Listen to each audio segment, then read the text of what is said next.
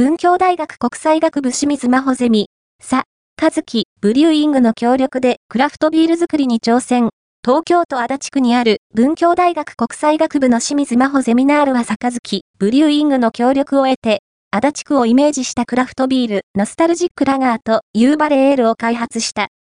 The post、文教大学国際学部清水麻帆ゼミ、さかづき Brewing の協力で、クラフトビール作りに、挑戦、ファースト、アピアード、ON、クラフトビールの総合情報サイト、マイ、クラフト、ビアー、